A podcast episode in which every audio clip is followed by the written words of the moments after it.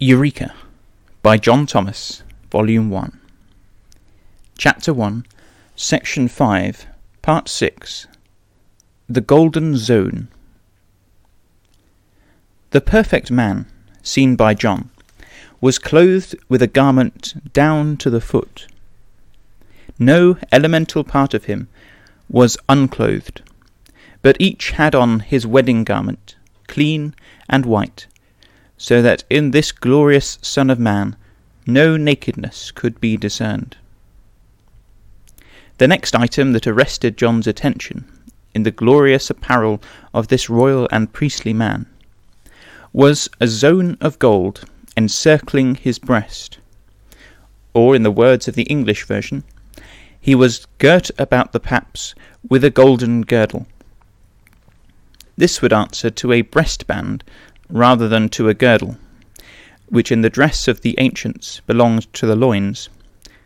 But Josephus says that the priests wore the girdle upon their breasts, under their arms, that a kind of flower work was there represented, with threads of purple, scarlet, and hyacinth, that it went twice round the body, was tied before, and the ends hung down to the feet when they were in the act of sacrificing, they threw this girdle over the left shoulder, that they might perform their office with the greater freedom. This, however, cannot have been the embroidered girdle. This was attached to the ephod's lower margin and below the breastplate of judgment, and could not have been thrown over the left shoulder without removing the whole ephod and its appendages. What Josephus refers to must have been something else than the girdle of the ephod. This was made of gold, blue, purple, and scarlet, and fine twined linen. These articles represented principles afterwards to be enacted in the high priest after the order of Melchizedek. Aaron wore the representations upon his person. Jesus bore them in himself. The gold represents the wisdom of a tried and precious faith. Blue, a cleansing principle. Purple, the element of flesh. Scarlet, the sin thereof. And fine twined linen, righteousness. These principles were embodied in Jesus as holy, harmless, undefiled, and separate from sinners. As to character, yet the likeness of sin's flesh, in whom sin was condemned, when crucified, as to nature, and the purifier unto righteousness of those who become the righteousness of the deity in and through him. The gold and fine twined linen were embroidered through all the blue, purple, and scarlet of this curious breastband with which the breasts were girded. So in the case of Jesus, though made sin for us, he knew no sin.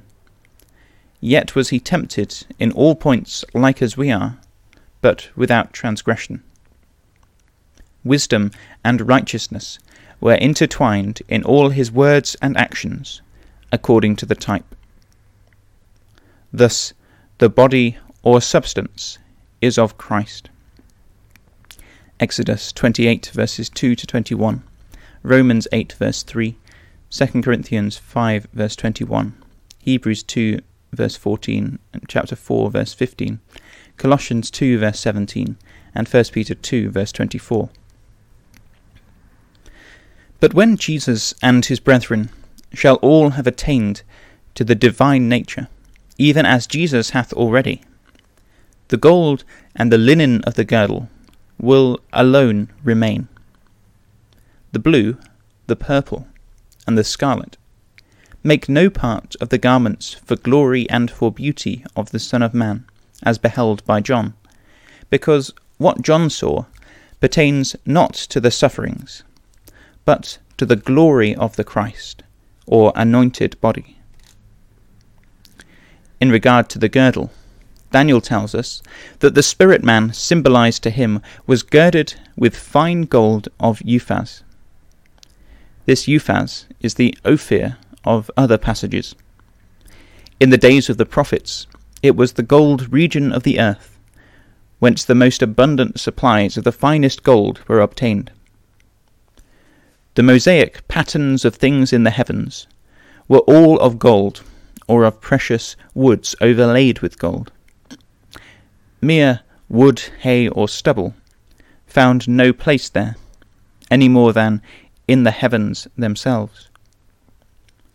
The cherubim, the ark of the testimony, the mercy seat, the altar of incense, the seven branch lampstand, the table of showbread, spoons, tongs, censers, hinges, staves, and so forth, were all of gold, or overlaid with gold. And beside all this, the holy garments for glory and for beauty, worn by the high priest, who officiated in this temple, resplendent with gold, were brilliant with the shining metal and precious stones. Gold was chosen as the most precious of all known metals, to represent the most precious of heavenly things before the eternal Spirit, namely, faith perfected by trial, which is much more precious than of gold that perisheth, though it be refined by fire, and without which it is impossible to please God. Hebrews 11 verse 6, James 2 verse 22, 1 Peter 1 verse 7, and 2 Peter 1 verse 1. It is the basis of righteousness unto life eternal. For we are justified by faith. The fine linen robe of righteousness is girded about the saints by the golden girdle of a tried faith. When God hath tried me, saith Job, I shall come forth as gold. Thus David, in celebrating the future glory of the new order of Elohim, consisting of the king and his brethren, styles the latter the queen in Psalm 45, verse 10, saying to his majesty, The queen hath been placed at thy right hand in fine gold of Ophir. He then addresses the consort of the great king, who, being the eternal Spirit manifested in David's Son, is both father and husband of the bride. Thy Maker is thine husband, Yahweh Tzvaoth is his name. The Elohim of the whole earth shall he be called.